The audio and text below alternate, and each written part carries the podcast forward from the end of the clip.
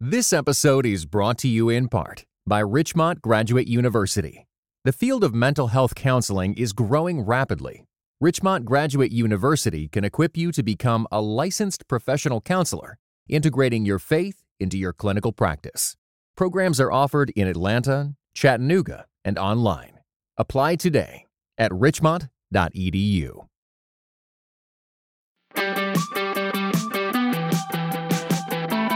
Well, welcome to the Crafting Character Podcast. Steve Carter here, and in association with my good friends at CDF Capital and Food for the Hungry.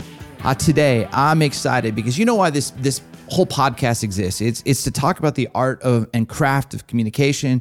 But as pastors and leaders and shepherds, we always want to be the kind of people where a character is leading the way. And every once in a while, I come across a book that I will read, I will devour, and I just, um, I just know right from the jump that this is a book that um, the crafting character audience needs to be aware of, needs to go and get, needs to read. And today we're going to be talking with Win Collier. And he was a pastor for 25 plus years out in Charlottesville, Virginia at All Souls. Most recently is at Western Seminary um, but he is the author of A Burning in My Bones, which is this amazing biography on the life of America's pastor, Eugene Peterson. So, Win, thank you, thank you, thank you for joining us on the Crafting Character podcast. I'm really glad to be here. Thank you for inviting me. Yeah. Well, let's let's just start um, because what's awesome is you you're an, uh, an amazing, an accomplished writer. Um, but you, you've been a pastor. Talk about your time at All Souls. You were the founding pastor, but give us a little bit about that and then your current move to Holland, Michigan, um, and what you're doing there. Well, we um, I've been a pastor for 25 years, as you mentioned, and we moved in 2008 from South Carolina to Charlottesville, Virginia, to um, help found All Souls, which is a beautiful little band of um, Christians and sinners and pilgrims, and had every intention really of retiring from there, but in a a strange, um, strange, unexpected move, we were asked to come to Western Seminary in um, in Michigan, in Holland, Michigan, and to help found the Eugene Peterson Center for Christian Imagination. So, you know, for decades, I've had um, I guess what I would consider a dual vocation of writer and pastor. And and Eugene and I had some like points of connection there because um, he he named those two uh, vocations as as sort of uh, pillars of his life. And and um, so uh, one informed the other. And so in this work at the seminary it's a chance to encourage and blow some wind on the embers of the the flame of pastoral integrity, which is which is Eugene's heart and mission. And at the same time, uh, work with writers and artists and creatives and, and, curious Christians, and having the same kind of conversations that Eugene had, and seeing how we can be a, a witness to this grand and beautiful story that God is writing, and and and follow in in the way that Eugene did. That's amazing. You know, h- how did you first get introduced to Eugene's work? And and where were you in the life of your like pastorate ministry? Well, I was it was um very early on. We I had finished seminary and we were in Denver, Colorado, where I was a bivocational pastor. I was at a very small church that had had like three splits and was really struggling. I was really young, newly married, way in over my head, had just come out of a very difficult church situation uh, where I've been at a church for two years as an associate pastor. And um, it had just been a really brutal experience with a um, brutal environment, frankly. And I was reeling from that. And I came to this church that was struggling.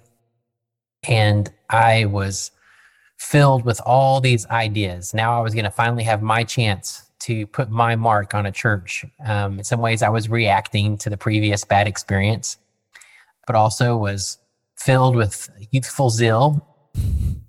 And this church had really struggled. And I thought, boy, if we could just and I think I even had a, a, meeting with some of the leaders where I used the word um. You know, if we could just visioneer um, our future, and and I think there were some good intentions there, but there was also, also a lot of ignorance. And uh, one day on a Sunday after church, one of the elders came up to me and handed me a copy of Eugene's Working the Angles, and said, "I, I think you might enjoy this." And later, in retrospect, I understand he means he meant, uh, I think you need this. and I, I went home and I was a couple, probably just paragraphs in, and my heart was pierced. I, I, I was prepared for something I didn't know that I was prepared for. I was prepared to have my world undone by a beautiful, wide vision of what it meant to be a pastor. And um, I just began to gobble them up and and then a couple years later, um, my first book was being published by a publisher of Eugene's, and I got them to give me his address, and so I started writing him letters, and I, the relationship just kind of took off from there. That's amazing. I love that. You know, uh, we, we, every one of us in, in pastoral work has had one of those moments where someone gave us a book that we at the beginning of it, as we started to read, didn't know how much our soul and our heart and our spirit needed it, and um, what a great, great elder to give you that book. Working the Angles is fantastic. Um, you know, it, it's it's amazing to think that you know, and you kind of describe this right from the beginning of the book, but how this biography came to be. And I, would love just to hear, you know, you, you start writing these letters.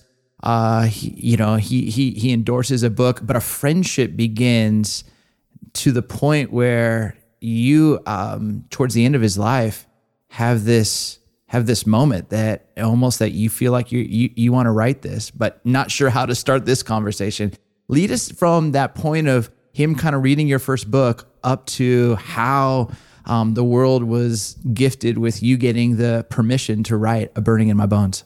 Yeah. You know i do think it's important to back up and say there was some real disappointment along the way. Um, like many of us i mean eugene became um, a deep source of hope for me. Um, not because of him necessarily, it certainly was was his way, but it was he was a voice for something that I I ached for, and and so began writing letters. I probably thought I, it was something unique to me, but he was writing letters with all kinds of people. I would I would learn later as I literally was piling through a thousand, you know, thousands and thousands of letters. So we um, wrote letters.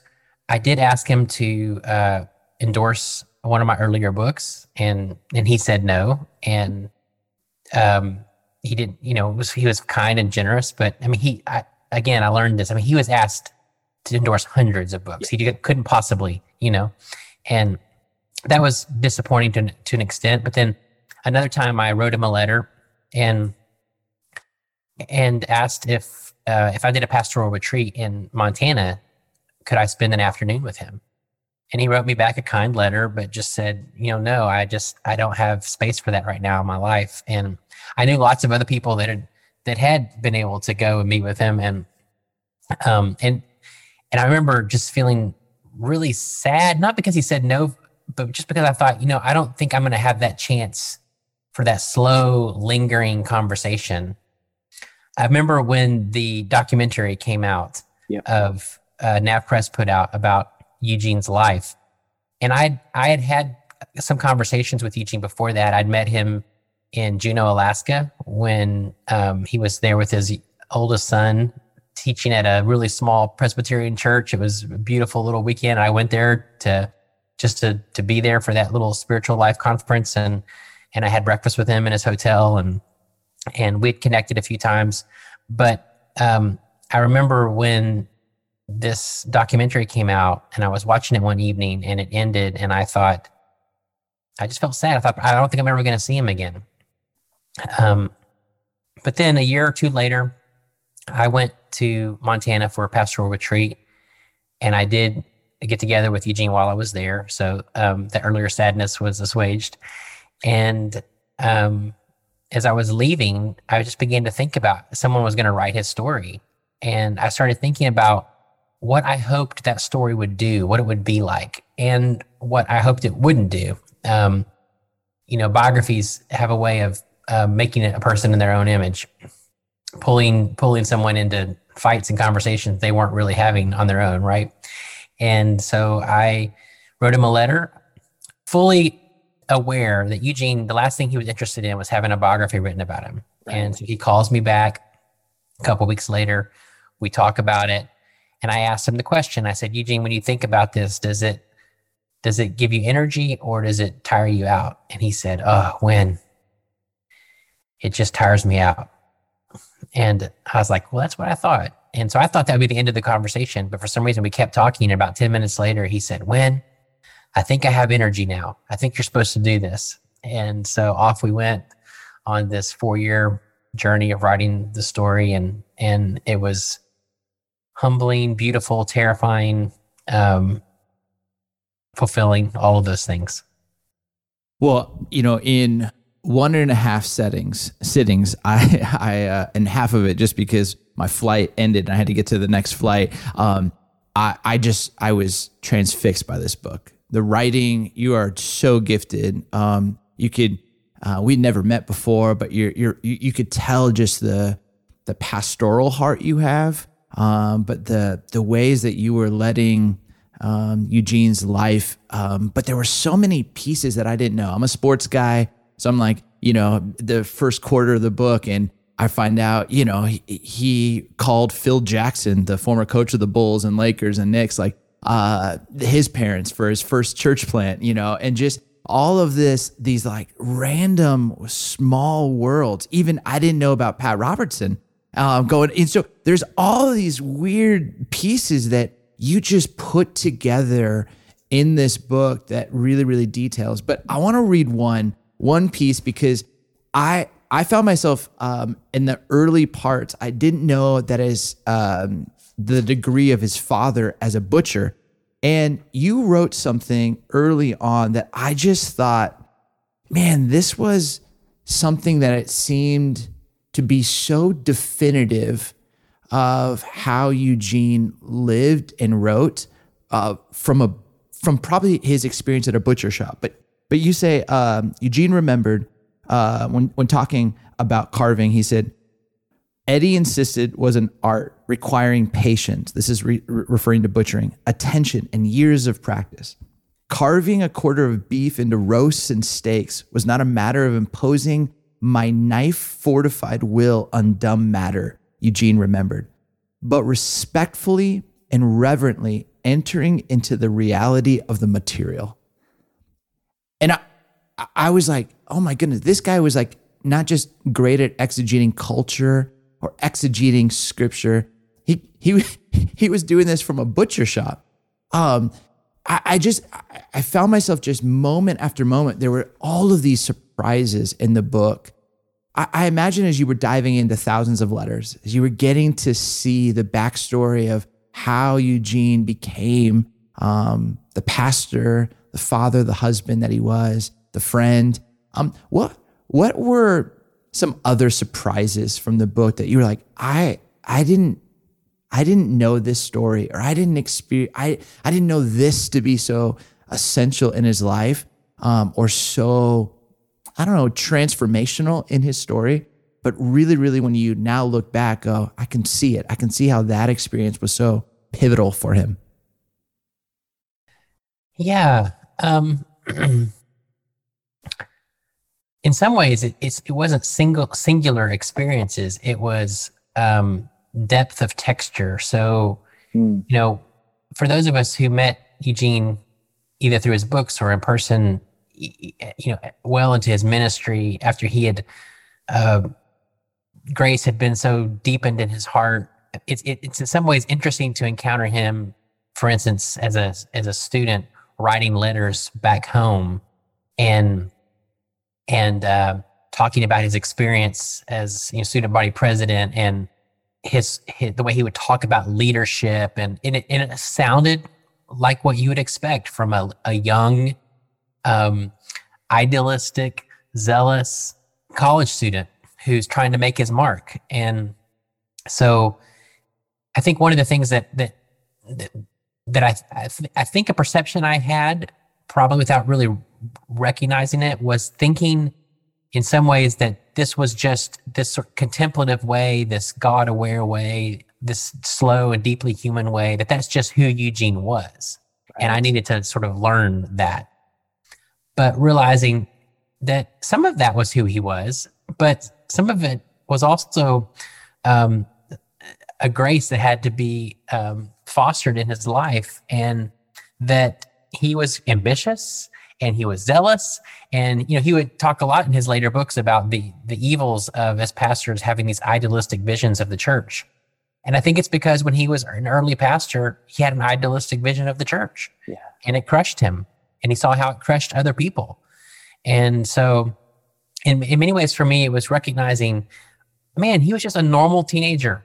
He was a normal college student. He he he was gifted in so many ways yes but he he also um and, and in some ways, the parallel with Pat Robertson was, you know, what an interesting story it would have been if he had followed Pat's invitation to join him in building this uh, TV network, right? Yeah. And just recognizing, you know, Eugene believed that so much of our life is out of our control. We think we control it, but we really don't. Um, that God, it's grace, and and recognizing how God's grace and then His response to it, for sure, um, led him on a path that made him the Eugene that he was. What do you what do you think tamed that youthful idealism uh, that he had for what the church could be or needed to be or what he thought it should be?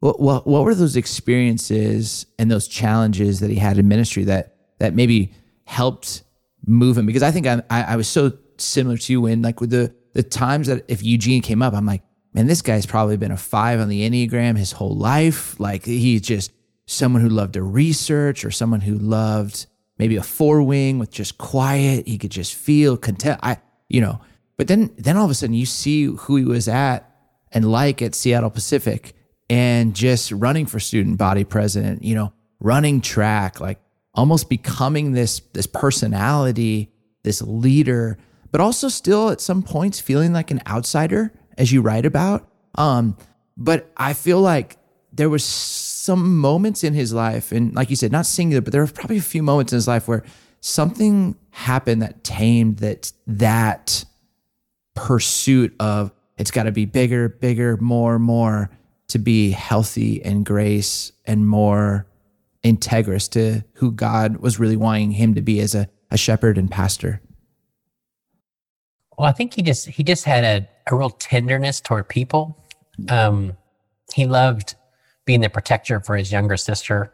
Um, I don't actually remember if this if this story was in was in the book or not. Right at this moment, we we cut 130,000 words, so there was a lot that got cut. But um, there was the story where his where his sister had a really bad bike wreck, and and he um, carried her home blocks away, and. Yeah in talking to Karen, you know, even now, last couple years, I mean, she always saw him as a as a protector, and he was always looking out for uh, the person who was left out.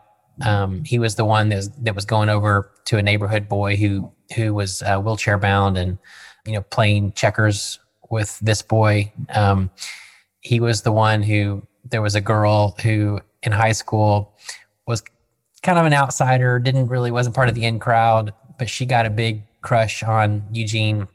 Eugene wasn't really interested in her romantically at all, but he would always go out of his way to invite her to youth group events and sit with her at church because he just he just cared about people. And so I think as he got older and as he saw his own way of pastoring that r- ran the risk of manipulating people for our own ends to grow a church, to make a church big, to be to try to use people for building the church as opposed to allowing the church to be a space where God's grace um, heals people.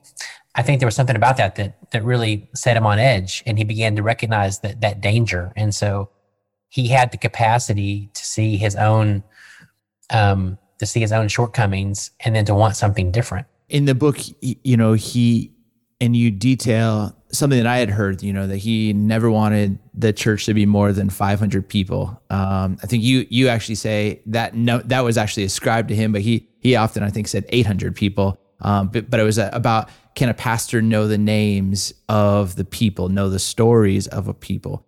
Um, do you know how that even idea came about for him? Of man, I, I, like he had this potential to grow something, but somehow he knew his own had seen like capacity limitations. I mean, I think there's a lot of younger pastors who, you know, they with Instagram exploding, with marketing tools, with opportunities to get on conference stages or book deals, blah blah blah, all that stuff.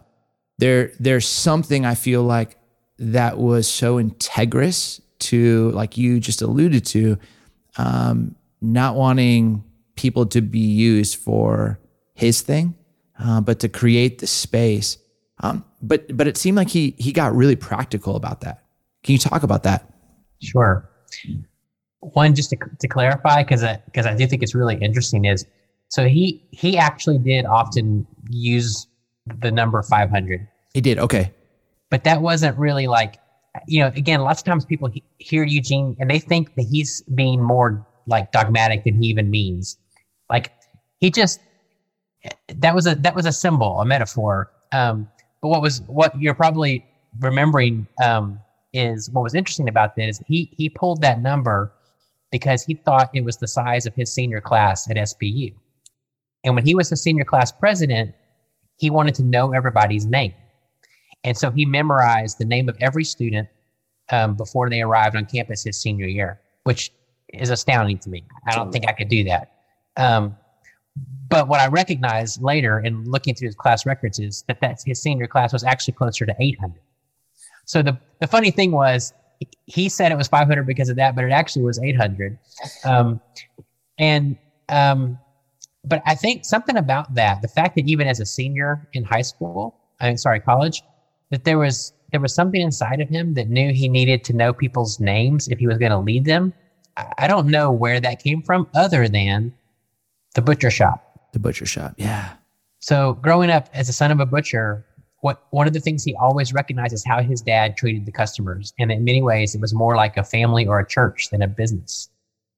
That his dad knew people's names when they came in, and that it was a meeting place for all kinds of people. So those who were, you know, buying uh, New York strip and ribeyes, and then those who were who were buying the, you know, uh, pig's feet and the bologna, right? And that they all they were all welcome there, and he knew all of their names, and he knew what they what they ordered and when they ordered it, and and yet the one person who felt like they didn't really fit in the butcher shop was always the pastor, because the pastor would come in with a certain air. He wasn't part of the of the butcher uh, shop scene. Um, it was it was the pastor that embarrassed his dad because he would also get super spiritual and he would somehow talk his dad into giving away steaks, you know. And there was something that intuitively to Eugene said, this there's something wrong here, that the most human um, experience is my dad, the butcher, and the most inhuman person in this room is the pastor. And that's not the way it's supposed to be. And I think he's set out to be different. And it's weird because there was all these almost dichotomies uh, in Eugene's life. I mean, his his mom is this, you know, pastoral presence speaking to you know truck drivers and loggers, and just could preach the paint off the walls. Um, you know, Eugene goes to try and meet with different uh, voices that people had recommended, and um, the last person that he goes and he meets with is someone that nobody thinks anything good can come from and the most unlikely suspect. And it just seems like all the people that you, you, think in this story should have had the most influence, it wasn't. It was all these other periphery characters. Um, I'm curious when you think about today's pastor, and you know, you you being at All Souls for 25 years. And what do you think is the the thing that the pastorate ministry needs to learn most from the life and the example that your research, that your friendship with Eugene uh, showed you? That you just go, man, if, if I if I give a silver bullet, I know this is a wild question, but wish more pastors had this. Um, what would that be? You know, in some ways, it's it's hard to answer because Eugene was super slow to want to say a general word to all pastors. You know, he wanted to say a word to the pastor that was in front of him. I I do think there's there's something about not being afraid to actually be a pastor. Mm.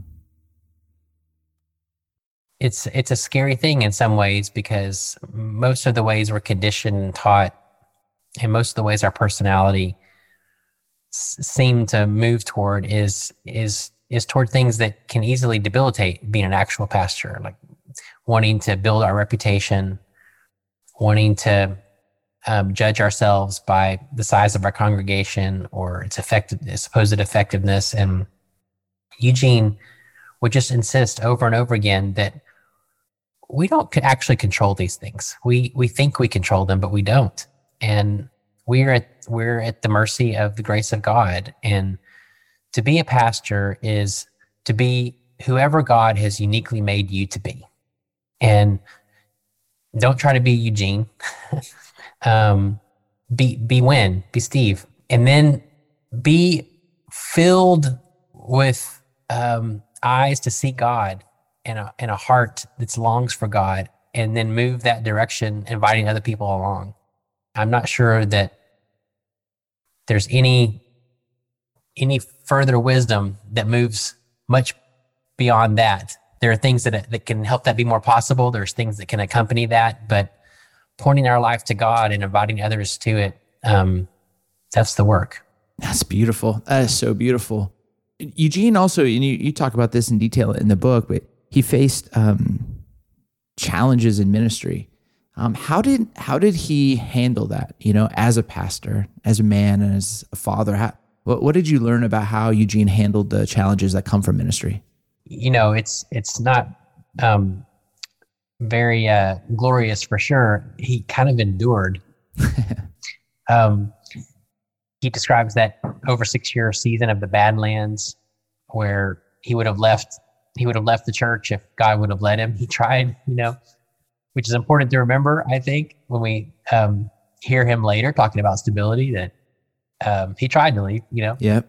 Um, but he he just kept putting one foot in front of the other, and he he gave himself to some really physical, um, human ex- uh, places that allowed his mind and heart to connect in in ways that um, when he wasn't feeling um, the beauty of ministry, so he took took back up woodworking, which was part of his family craft, and he that's when he and Jan started their Monday Sabbaths and their long hikes, and he went back to running. He returned to running, so um, he found some friends, uh, a spiritual director and another pastor who would just pray with him and point him toward God. And then he trusted that somehow in the strange economy of grace that that God was doing something that he couldn't see, and he learned to trust that.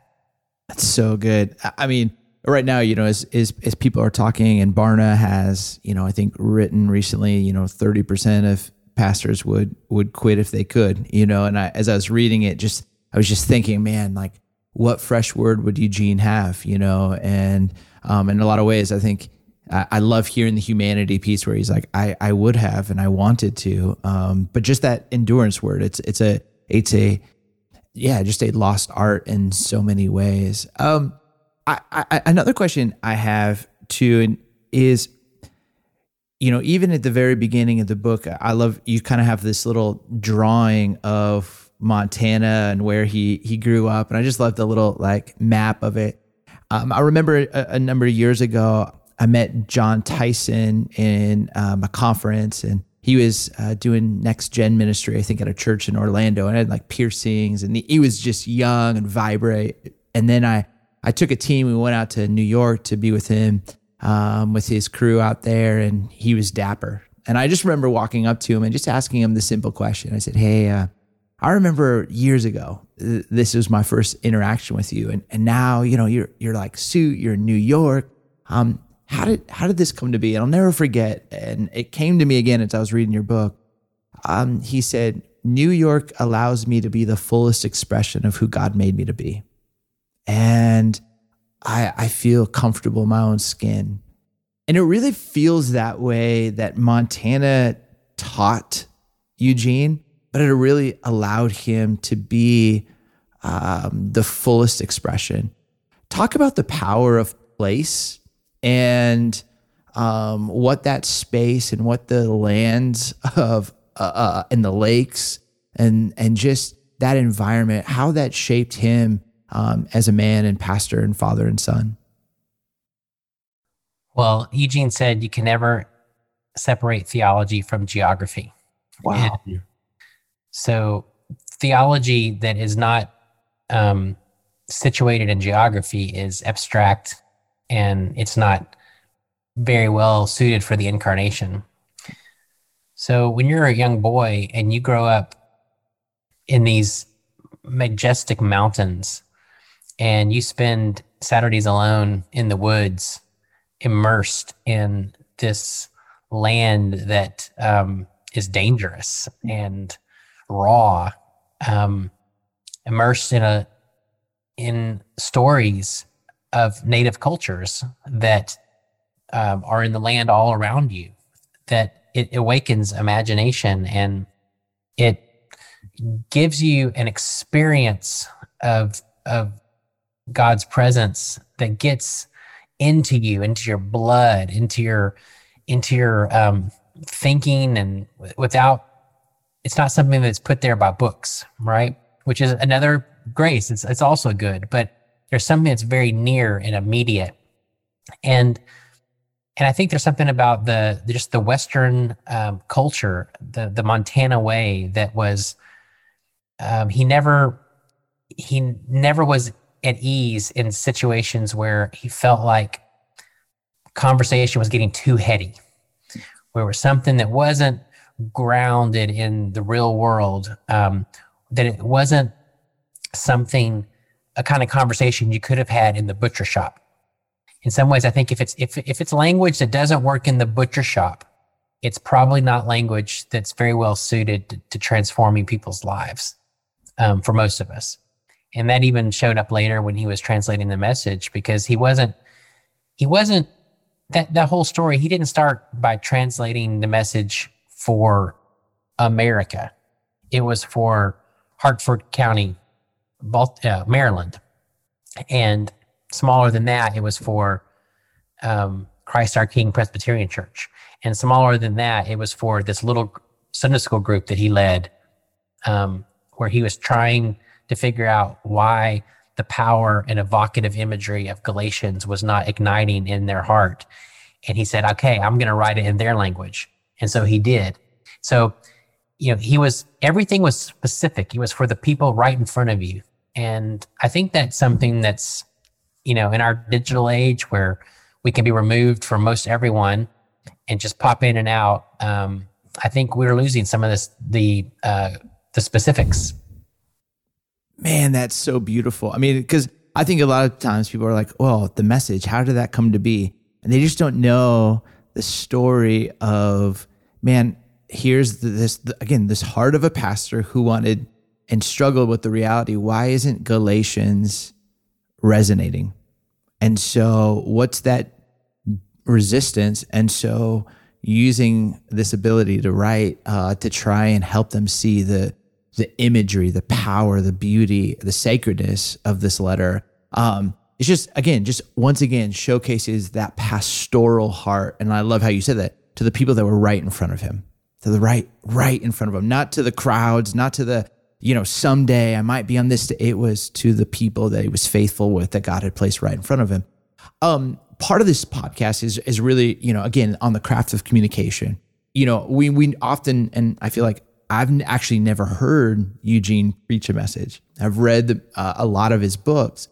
How was he as a preacher in your research? Um, what did you find in his preaching that um, was yeah, what what was the style of the way in which that he preached? You know, honestly, by most criteria that we think of these days, he was not a very good preacher. um, he he didn't mesmerize people. He wasn't a, a wonderful communicator. You had to really listen because he had such a raspy voice.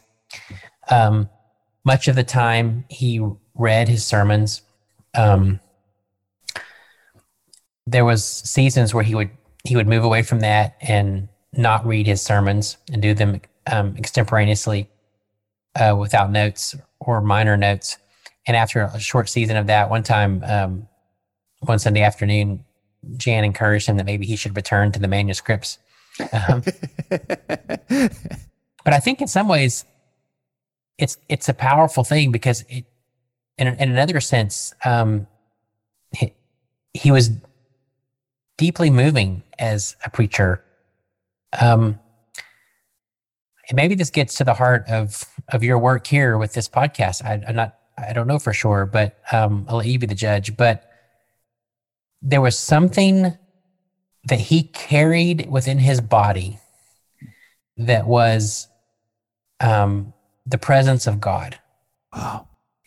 And and I think um, I, I guess I want to be careful. I, I'm not saying that we shouldn't strive hard to learn better skill and craft, but honestly, I I do think a lot of times um, we do that in an attempt to make up for a, a lack of the Spirit's presence. Yeah. And we are grasping for something that can only happen by um, what what the older Christians, you know, would have called the, the unction. Um, that there there was something that Eugene so deeply knew of God, that was so wedded to who he was, that um, it it carried that authority carried with him as he spoke. Um, by most homiletic classes in most seminaries, I assume he would have gotten mediocre grades. But if you're asking, how did the Holy Spirit fill his his mind and his words and his voice so that um, the power and presence of God would be manifest in the living word coming to the people of God? Um, that was potent. Um, but in some ways, it also was for those who had ears to hear. Right. There were a number of people that I think even now would say, "Ah, I didn't get too much out of that," and that's you know that's fine.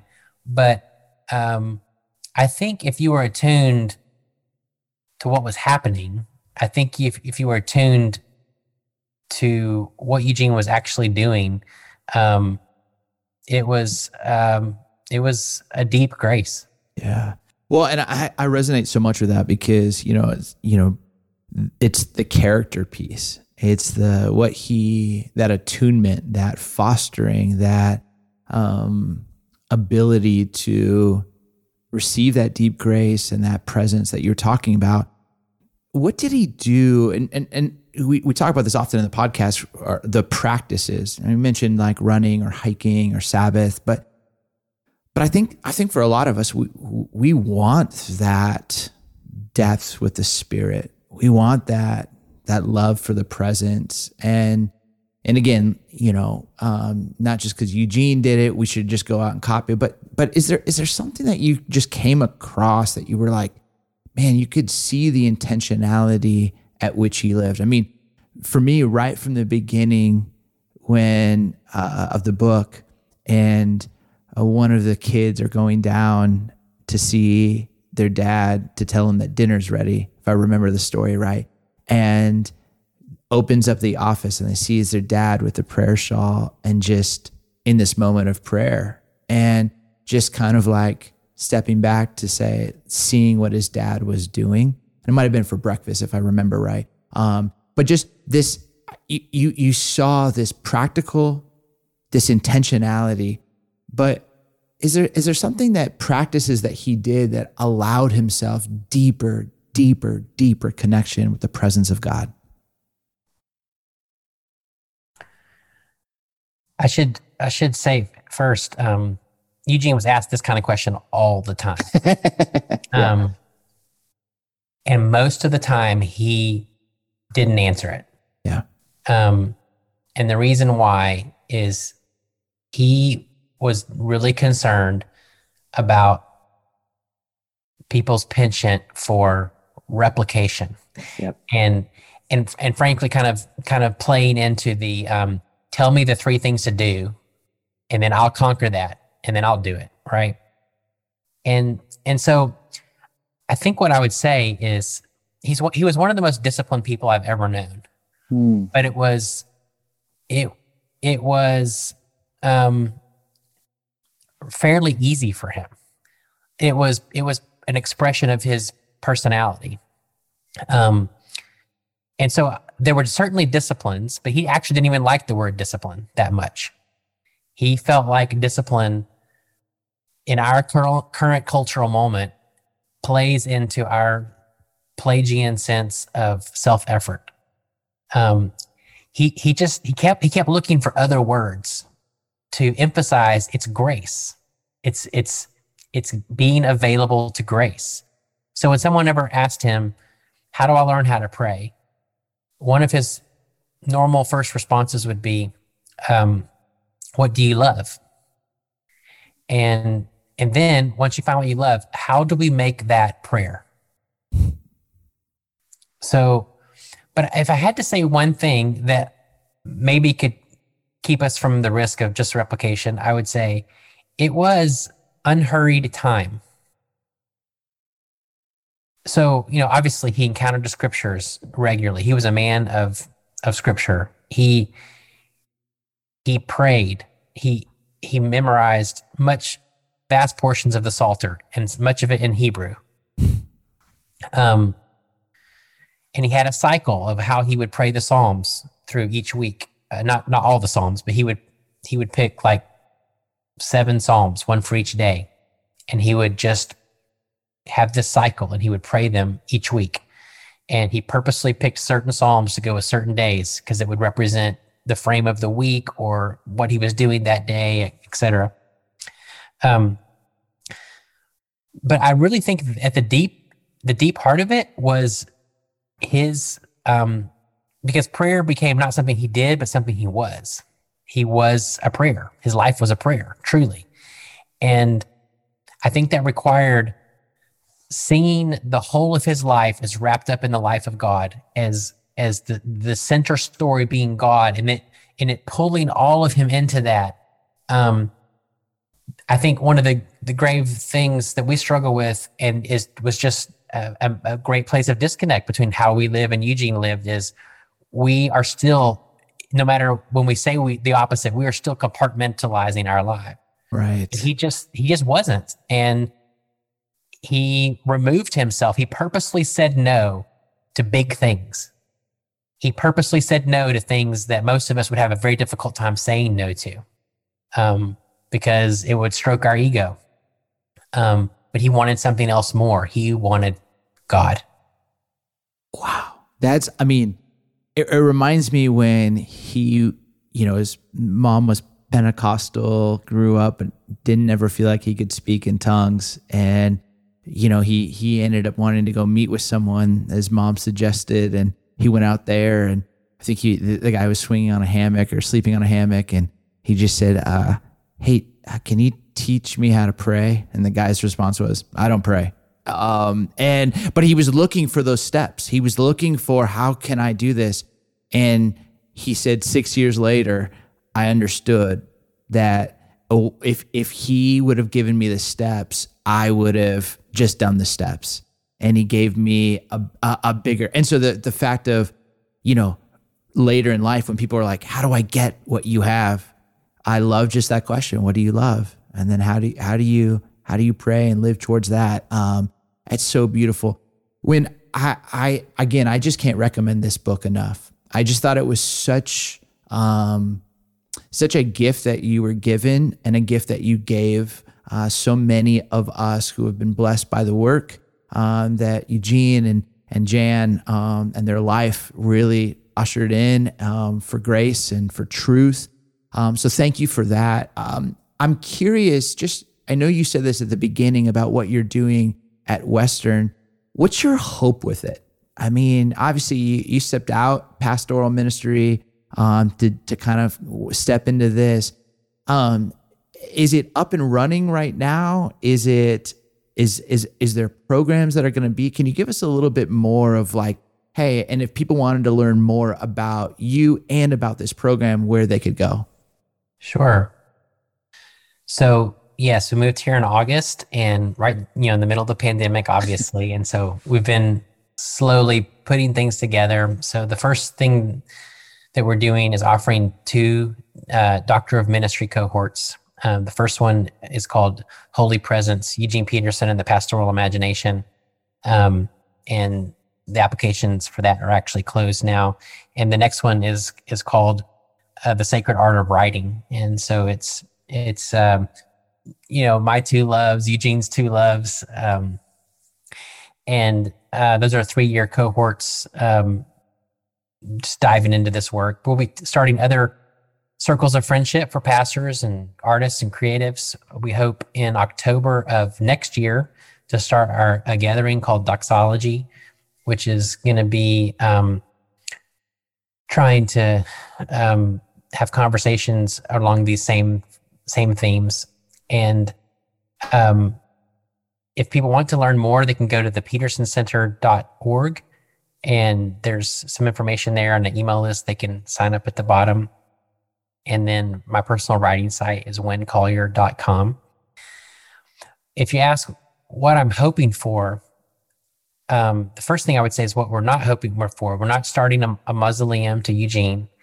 We're not going to spend the next decade only asking what would Eugene say. um, but what we are doing is we're recognizing that Eugene was a witness to God, uh, a witness to pastoral fidelity in a time where we are desperate need of um, faithful pastors um, and to a fresh, imaginative, um, Jesus awakened way of encountering a living scripture and God's presence in making us truly human in this world. And so at the center, what we're hoping to do is to be, follow Eugene's example and be a witness like he was um, to God's presence and God's way in the world. And, and we're, we're hopeful that God will open doors and allow us to be faithful in that. That's that's amazing. Um, last question, because you mentioned the cohorts, and I know that Eugene did this often, where he allowed people to, you know, in groups of pastors to come out to Montana to be with him. Is the cohort connected because just that's been a that was kind of a spirit of how he opened up in the hospitality of he and Jan um, or was it just more of like, hey, this is the best learning opportunity that we could think of for people all over the world, or or a little of the two? Yeah. Well, it's it's something I've been involved in for the last twenty years um, with another group that I've led called the Genesis Project, where we just bring people together. And honestly, I just don't know. I, I don't. I think for pastors particularly, we just don't need a lot more information. Yeah. Um, I think we need friendship and we need God. And I don't know, maybe it's just because I'm simple minded. I don't know how else to do that other than to get a small group of people sitting around a circle, sharing good food and good beverages and a good fire and, and good words and, and some space that allows that space to become friendship and prayer in, in many, many respects, because I could, I just can't imagine how else we'd do it. Win, thank you, thank you, thank you for just the time, and again, just for the book. And I'm so excited for all of the listeners to, to go to Amazon, go to Barnes and Noble, um, to to pick it up, to read it, um, and you'll get a get a sense of just that theology and geography. You'll get a sense of um, that just sacred longing that that Eugene had. Um, but there are so many practicalities that you'll look at your life, look at where God's placed you, um, but I, I promise you, by just seeing how he pastored the people that were right in front of you, this book is incredibly um, timely for right now because, like Win said, um, we need these kinds of pastors, people who aren't chasing the next big thing, but have that ability to say no and love, love, love the people that God has put before them because they understand the grace that God has given to them. Win, thank you for joining us on the Crafting Character podcast. It means the world and uh, many blessings to this new endeavors. And I hope that you enjoy tons of good coffee from Lamangelo's. So much love, man. Grace and peace. All right. Thank you. Peace to.